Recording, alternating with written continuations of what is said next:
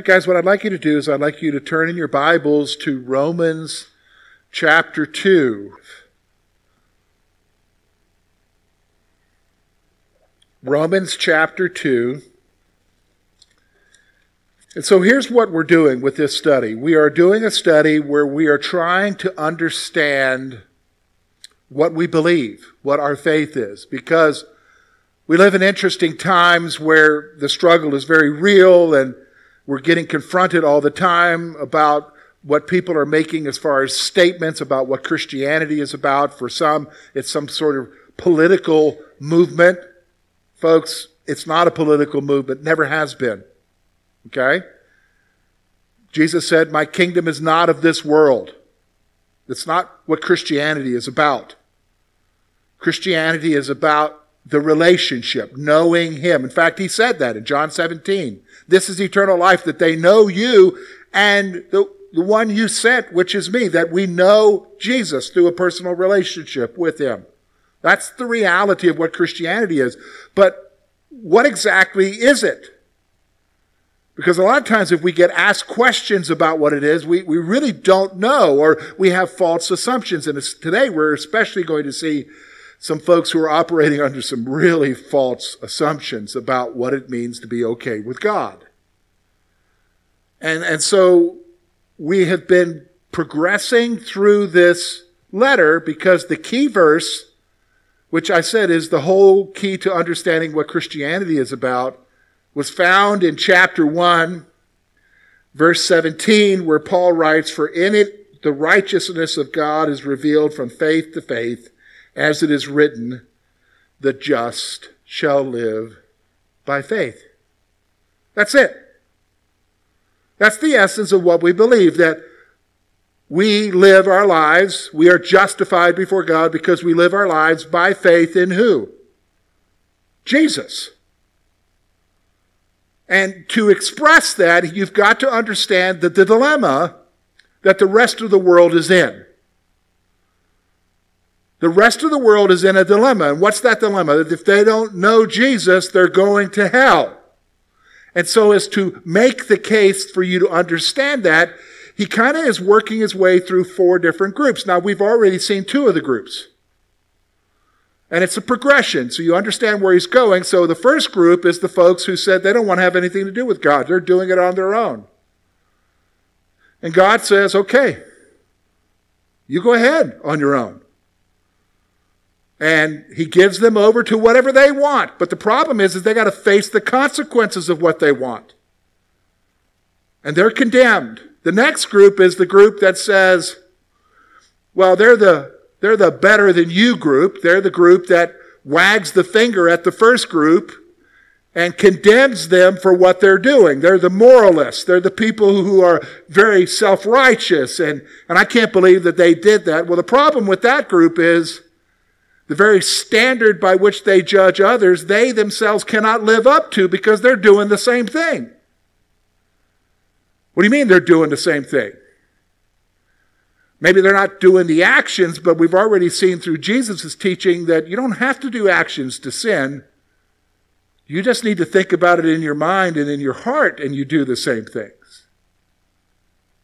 And so therefore, the moralist, the self-righteous guy is condemned. Well, with that progression, so you move from the people who want nothing to do with God, you got the other group, they're not necessarily with God, but they're like really moral and self-righteous. They're condemned. He gets to the third group, which I call the holier than thou group. And I think we can understand that. You ever met somebody who's holier than thou? They tend to be, I'll give you another name for them, they're the religious people.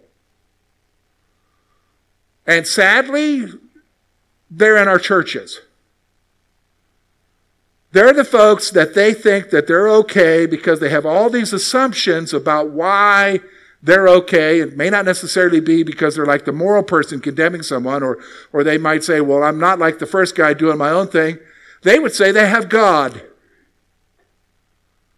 But their assumptions about having God are incorrect. In fact, Paul's getting ready to point out to us that even though they think they got God, and in this instance they have His Word, the law, they got some problems. So therefore, they are condemned. Why? Because they're not living by what, folks? What is the essence of Christianity? The just shall live by what? Faith.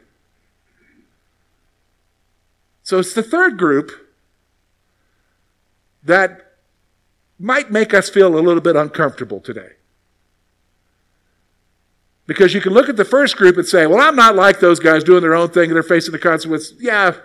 And I'm not like wagging the finger at somebody. I'm not self righteous. Well, yeah, but you might be in the third group. Hopefully you're not. So I want you to notice with me. We're going to read this. Now, let me give you some background here. Paul is writing the church or the group of believers who are meeting in Jerusalem through several different households. At this time in the church, a majority of the people in the church were Jewish. In the earlier years of the church, primarily most of the church were Jews. Now, there was a segment of these Jews in the church that thought they were okay because they held to the law. In fact, they wanted to impose that on Gentile believers, be circumcised and these kind of things. Paul is the one who would fight them about that. A lot of his letters, he's trying to address these folks because they're trying to impose an Old Testament system on the reality of the church and what it is in Jesus. So when he's talking here to the Jews, he's not talking to all of the Jewish people because all of the Jewish people in Rome aren't going to read this letter. He's talking to the Jew who's in that church in Rome who professes Jesus, but they're resting in something else. The reality is, is they're not resting in Jesus, they're resting in something else. And he's going to point out the problem and why they're condemned as well. So let's look at this together. We're going to look at verse 17 through chapter 3, verse 8. Here's what Paul writes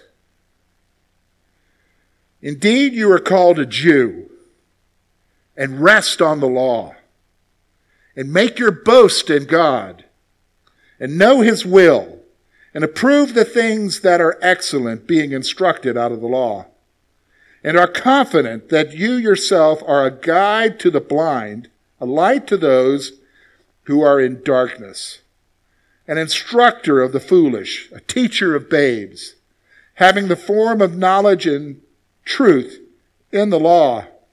You, therefore, who teach others, do not teach yourself. You who preach that a man should not steal, do you steal? You who say, do not commit adultery, do you not commit adultery? You who abhor idols, do you rob temples? You who make your boast in the law, do you dishonor God through breaking the law? For the name of God is blasphemed among the Gentiles because of you.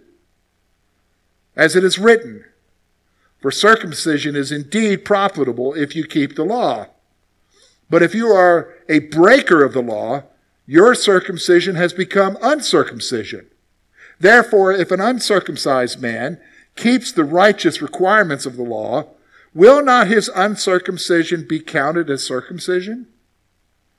And will not the physically uncircumcised, if he fulfills the law, judge you who, even with your written code and circumcision, are a transgressor of the law?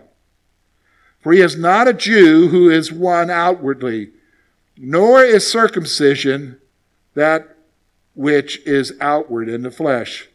But he is a Jew who is one inwardly, and circumcision is that of the heart in the Spirit, not in the letter, whose praise is not from men, but from God. What advantage then has the Jew, or what is the profit of circumcision?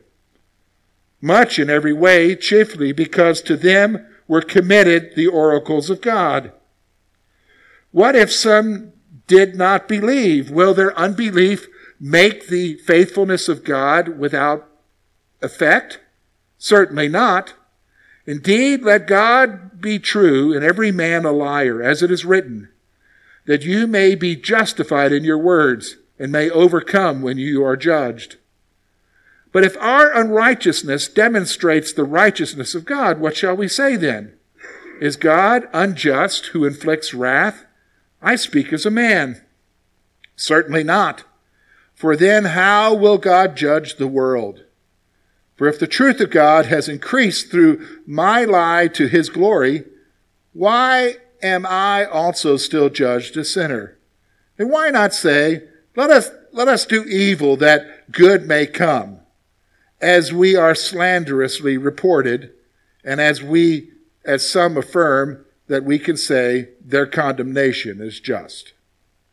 All right, so here's what we're going to do, folks. We're going to, we're going to break this up into three sections. We're going to see how this, this third group is condemned. And there's basically three things going on with them. First of all, they have a false confidence. All right, we're going to see, first of all, in the letter that they have a false confidence. We're also going to see that they're involved in empty rituals. Empty rituals. And you're going to be shocked at what we're going to talk about there. And then finally, we're going to talk about the reality of unbelief. Okay? The reality of unbelief in their hearts. Even though they say they have the Bible, the oracles, which would be to them the Old Testament, even though they say they're the people of God, they have unbelief. And we're going to look and see what God's telling us today. So let's talk about false confidence. Okay? False confidence. Here's the first thing I want you to know they rested their spirituality, they rested in their spirituality for standing with God. They rested in their spirituality for standing with God. Here's what they did. They thought they were okay with God because they were, are you ready for this? A Jew. That's it because of the various things that they had. If you look with me at verse 17, he says, You who indeed are called a Jew and rest on the law and make your boast in God. It's the same thing. There are a lot of people today. I see them sometimes out in the world. I see them sometimes even in our church. There are people who think they're okay simply because they would say, I'm a Christian and I stand on the word of God. Okay. But there's more to that than just a proclamation, than a boast. There's more to it. Your spirituality isn't about the things that you boast about or even the things that you hold to. Your spirituality has to do with the, whether or not you know Jesus and have a relationship with Him. Here he goes on and says this about them and know his will and approve things which are excellent, being instructed in the law, and are confident that you yourselves are a guide to the blind. So they, they're basing on, oh, I have this knowledge and I'm resting in that and I can even teach others. That means nothing. Think back to 1 Corinthians chapter 13. If I have all the knowledge of the world, but I have no love, Paul says, I'm nothing. I'm nothing. There's more to it than just knowing stuff. There's more to it than, than just saying you're a Christian. I've met lots of folks who say they're a Christian, but here's why they're a Christian. It's not because they came to Jesus, it's because their grandma came to the church. And they followed their grandma into church. But then their personal relationship with Christ, it doesn't exist. But, but really, it doesn't even enter into their mind. They're faithful, they give, they attend. They even stand for what we would agree are the right things. But see, they're basing their spirituality on that. Here's the second thing I want you to see. They present themselves as teachers of morality, yet commit the same sins. You say that's kind of like that second group, George, the better than thou group. Well, yeah, it's a little bit different though. It's different than the guy who's judging others. This is the guy who comes along and wants to be the instructor of others. They want to teach people how to live, but yet they don't live up to it themselves. Hey folks, by the way, do you realize that any Bible teacher there is, the scripture says that they will have a harsher judgment than the guy sitting in a pew? Why? Because they teach God's word. And with that comes more responsibility. Why? Because of this issue. You teach others, but you don't live up to it yourself, Paul says here. In fact, look at it this way. Look with me at verse 21 and 22. Here's what he says. You therefore who teach another, do you teach yourself? Wow, that, that's really, that, that really is convicting to me. Like, man, I'm preparing these messages. I'm getting Sunday school. Are you listening to what you're saying, George? Do you judge yourself by what you teach others? You preach that a man should not steal. Do you steal? You say, do not commit adultery. Do you commit adultery? Here's the one. Do you abhor idols? Do you rob temples? Now, what does that mean, rob temples? Is that talking about robbing the temple in Jerusalem? No. Here's what they're doing. They say they abhorred idols, but they're robbing the people who go to the temples. Somehow they had some kind of something going on where they were financially making gain off of people who were going to the temples. They were robbing the temples. Isn't that something? Here they are. They, they're the people of God. They know better. They have God's word. We're teaching others. We're telling them how to live their lives, but they themselves, what? Don't live up to it. They don't do it themselves. That, my friends, is false confidence, isn't it? That, that, is, that is really false confidence. In fact, here, here's the third thing I want you to see. Look with me at verse 23. This is where it gets really bad. You make your boast in the law. Do you not dishonor God by breaking the law? They make their boast in the law. They make their boast in God's word, but don't they dishonor God by breaking the same word? So here's what it is. They proclaim the supremacy of God's word while they disobey it.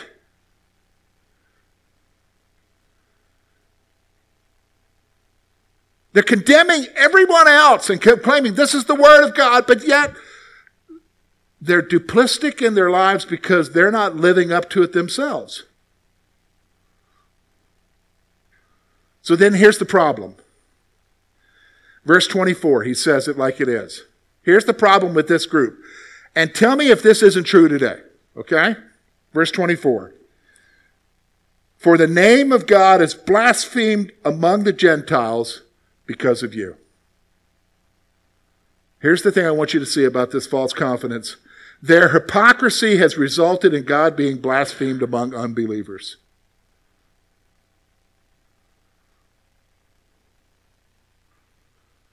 The reality is, is here they are, they're setting themselves up, they're making these boast claims, they're having this false confidence in their spirituality, they're proclaiming themselves to be the teacher of how everybody else should live, but they themselves don't live up to it. And here's the bottom line. It happens back then. It happens to this day. Unbelievers see right through it. And they blaspheme the name of God, not because of Jesus, not because of God, but because of their followers. Don't you see that happening today? I mean, it, it, to me, it's interesting because, you know, as a pastor, I'm trying to, to figure out how to shepherd and, and cultivate a, a congregation into their relationship with Christ. But I'm also trying to understand and navigate the world that we're in so that I can help shepherd those people and, and do that. And so I'm looking and I cringe every day listening to the news because so much of what is being hurled at believers today isn't because there's a problem with Jesus or God. And by the way, they do have a problem with Jesus and God. That's a different story. But a lot of times it's they're hurling accusations and, and anger towards believers today because of believers. Because of the holier than thou attitude.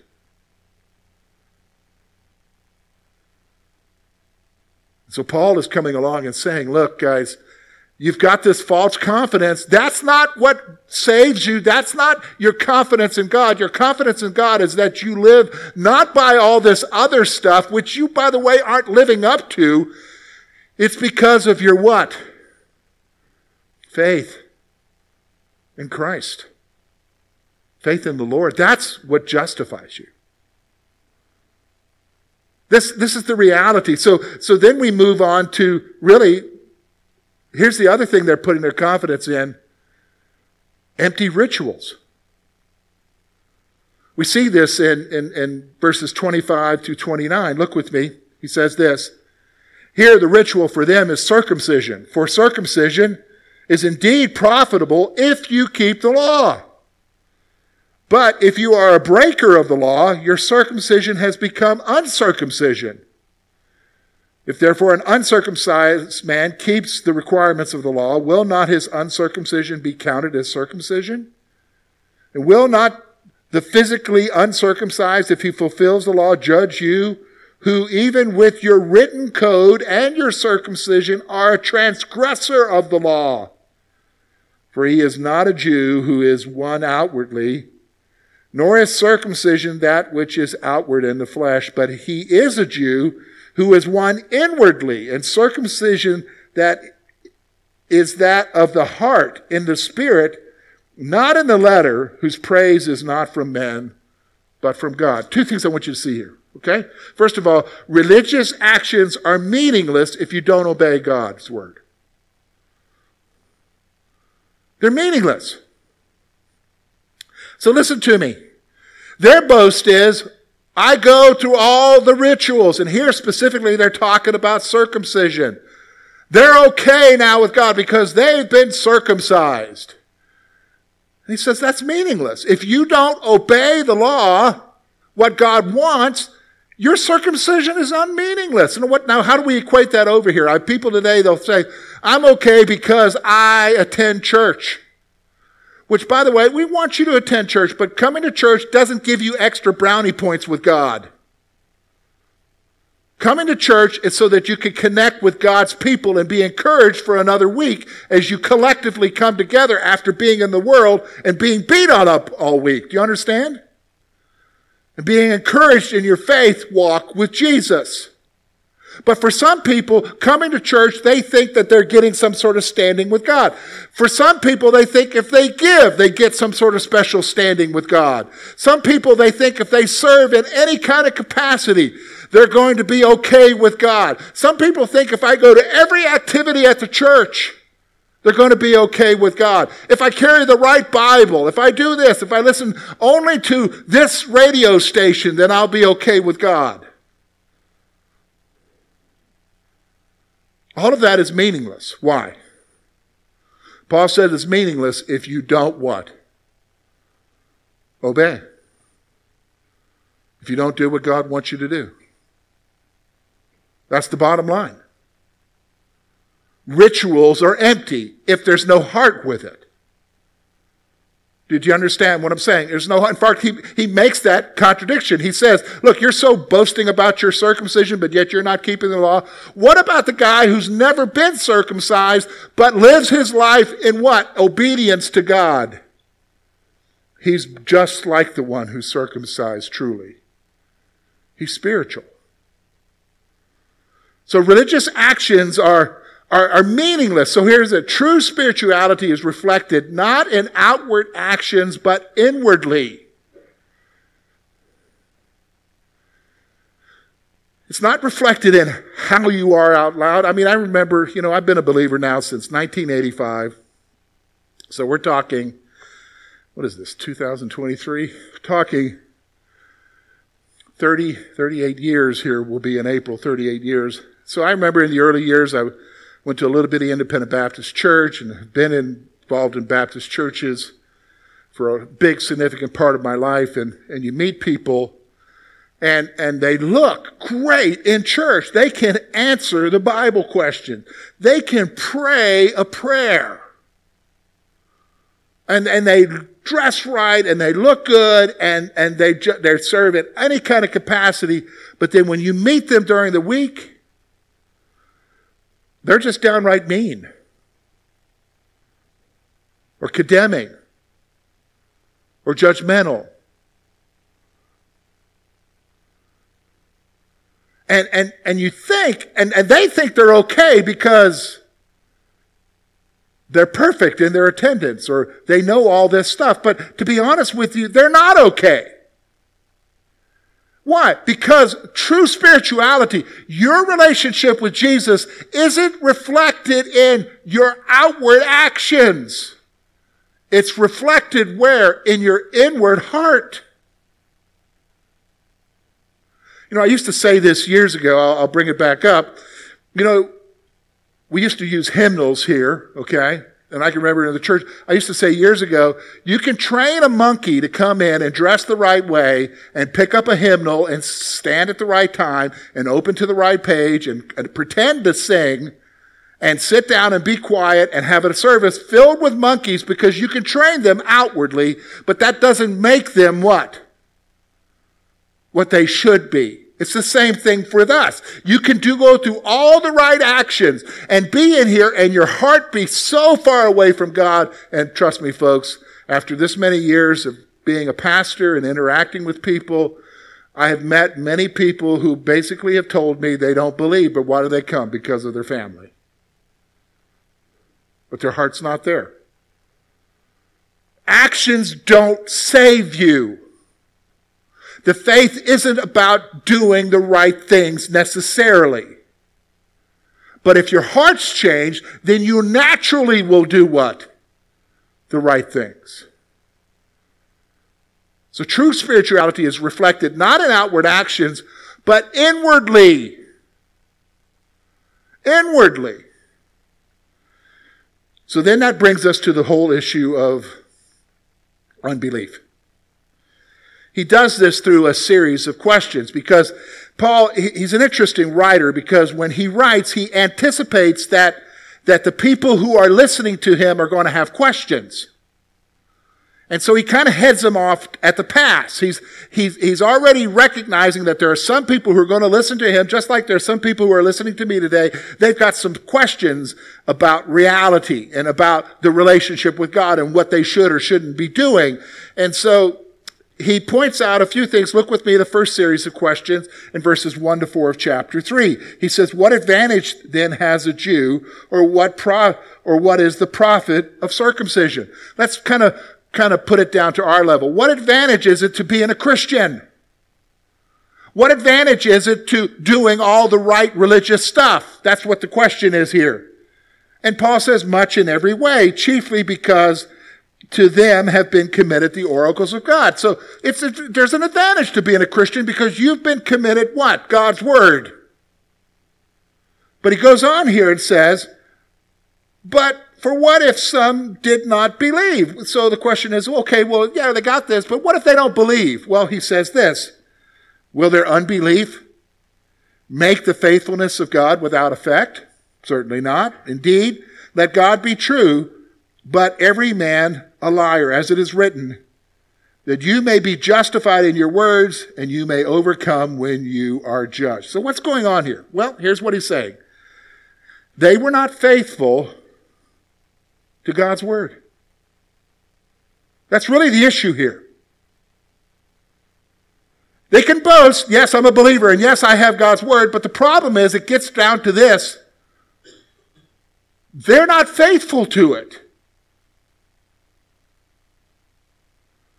The third group is in trouble because, okay, remember the first group, they're in trouble because they're doing their own thing. They don't want to have anything to do with God. God says, go on, do whatever you want. You're condemned. You're going to face the consequences of your actions. Live without me, but you're condemned. Second group, they're the group, they're not necessarily following God, but they're like really moral and righteous. And I've met people who are not religious, but they're very moral. They judge other people. He said the problem is they can't live up to the very standard by which they judge others by. They're condemned. Now here's the third group. The third group's the ones who has God's word. Third group is the one who says they're following after God. But the problem is he's bringing it right down, even with their questions. They're not faithful to God's word. They're resting in some sort of standing, some sort of religious actions, and they think they're okay with God, but they're not. Because they're not faithful to His Word. Then he gives a second series of questions. We see this in verses 5 to 8. Here's what he says. But if our unrighteousness demonstrates the righteousness of God, what shall we say? Is God unjust who inflicts wrath?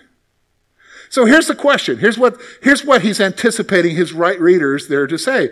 Well, you know, if our doing wrong, okay, if our doing wrong demonstrates the righteousness of God, so if our doing wrong demonstrates how forgiving God is, have you seen that bumper sticker? Sticker? I hate it. I just want to scrape it off when I see it riding down the road, if I can catch up to it. And it says, Christians aren't perfect, just forgiven. Stupid bumper sticker. Why would you say that? You got the same attitude here. My imperfection proves his what? Forgiveness. Really? Does God need me and my screw ups to prove how forgiving he is? No. But yet we think that way. They're thinking that way. Let's go on here. He says this Certainly not, for then how will God judge the world? For if the truth of God has increased through my lie to his glory, why am I also still judged a sinner? And why not say, let us go do evil that good may come? You see where it's going with this argument? You think your sin is proving the forgiveness of God, your spirituality, because you're not perfect, but forgiven, as we are slanderously reported, and that some affirm that we say their condemnation is just. So here's the point. They felt their spirituality gave them an inside track with God. What do you mean, George? I've met them. It is very possible to be someone who claims to be a Christian and think it's okay to do what's wrong because somehow you think you got an inside track with God now. And that inside track with God is that yes, you're messing up and yes, you're doing the same things that you're condemning others for, but you're okay with God and you're just proving that God is what? Forgiving. So they're not being faithful to God's word, but they're making assumptions about God too. And he says what? Finally, their condemnation is what? Assured, just. See, they got all the wrong basis. The basis for what they're doing is some quote standing that they think they have, some fact that they're doing all this religious activity. They present themselves as moral teachers, but they don't keep up with the law themselves. They, they present themselves as having this inside track with God, but they don't. You don't have an inside track with God, folks. You have one thing only faith. That's what you're supposed to live by faith in Christ. So therefore, they're judged. You say, okay, George, man, wow, that's pretty, pretty, again, another heavy, heavy message. Yeah, we only got one more week of heavy, okay? Then it gets better, all right? So what do we do with this? Well, you got to ask yourself some questions. Okay, so you know, the first week I, I, brought, told you a couple of things. Okay, what, how do we respond to the culture? How do we respond to ourselves? Last week, when we talked about the morality thing and judging others but can't live up to it ourselves, we focused more on ourselves. This week, we're going to focus more on ourselves. My thoughts for you to think about today are on yourself. And they really come down to the last two issues that we talked about here. Here's the first question you got to ask yourself What is the basis of your standing with God? What is the basis of you being able to go to Him, trust in Him, Expect Him to answer things in your life. Why, why is it that you can go to Him? Do you understand? I'm giving you different, different ways of phrasing it. The point is, is what is the basis of your standing with God? And so the wrong answers Paul is saying here to us is, because you would say, well, I am a Christian. Well, great. Anybody can say that. And by the way, a lot of folks do say that. That doesn't mean they are. I hold to the Word of God. Great. That's wonderful. But what does that mean? What is the basis? That what he's trying to get you to understand is that the stuff that we point to to give our basis is not a basis. In fact, the stuff that we point to that we think may give us some sort of standing with God may actually be lies that we're believing because what really gives us a standing with God goes back to chapter 1, verse 17. The just shall live by what? Faith. My standing with God has nothing to do with me.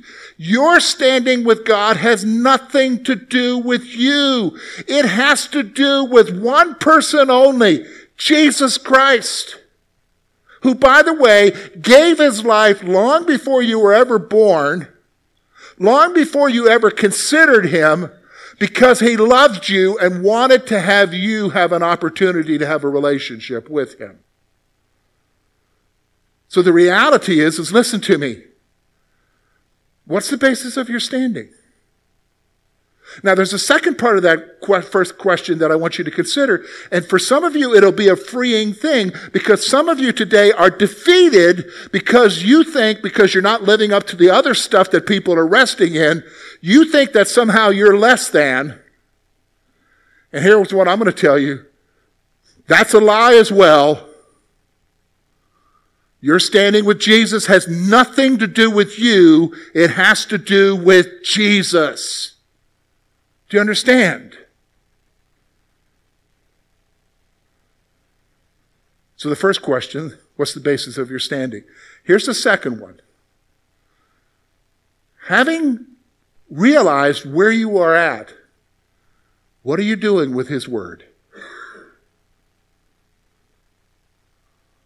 What are you doing with God's Word? Now, what do you mean by that, George? What I mean by is this it's one thing to sit there and say, well, I believe that it is. You know, I remember as a young man in the Independent Baptist churches hearing sermon after sermon about why I believe there's a hell or why I believe in the Bible or why I stand on this. Great. You can answer all of those questions. But it's meaningless, Paul says, if you don't what? Follow it. Let it become part of your life. You can answer all the questions there are, but it's all meaningless if it's not a part of your life. So, those are the two questions. And those are the questions that reflect where you're really at. But here's the thing only you can answer those questions. Now, here's the wonderful thing if the questions are negatively responded to by you, here's the wonderful thing you're not doomed. You can go to Him and say to Him, God, I've been wrong. I've been trusting in the wrong things. Help me to just trust in you. And here's what I can tell you He's forgiving. And he's been waiting for you to come to that conclusion. So just go to him. Let me pray for you.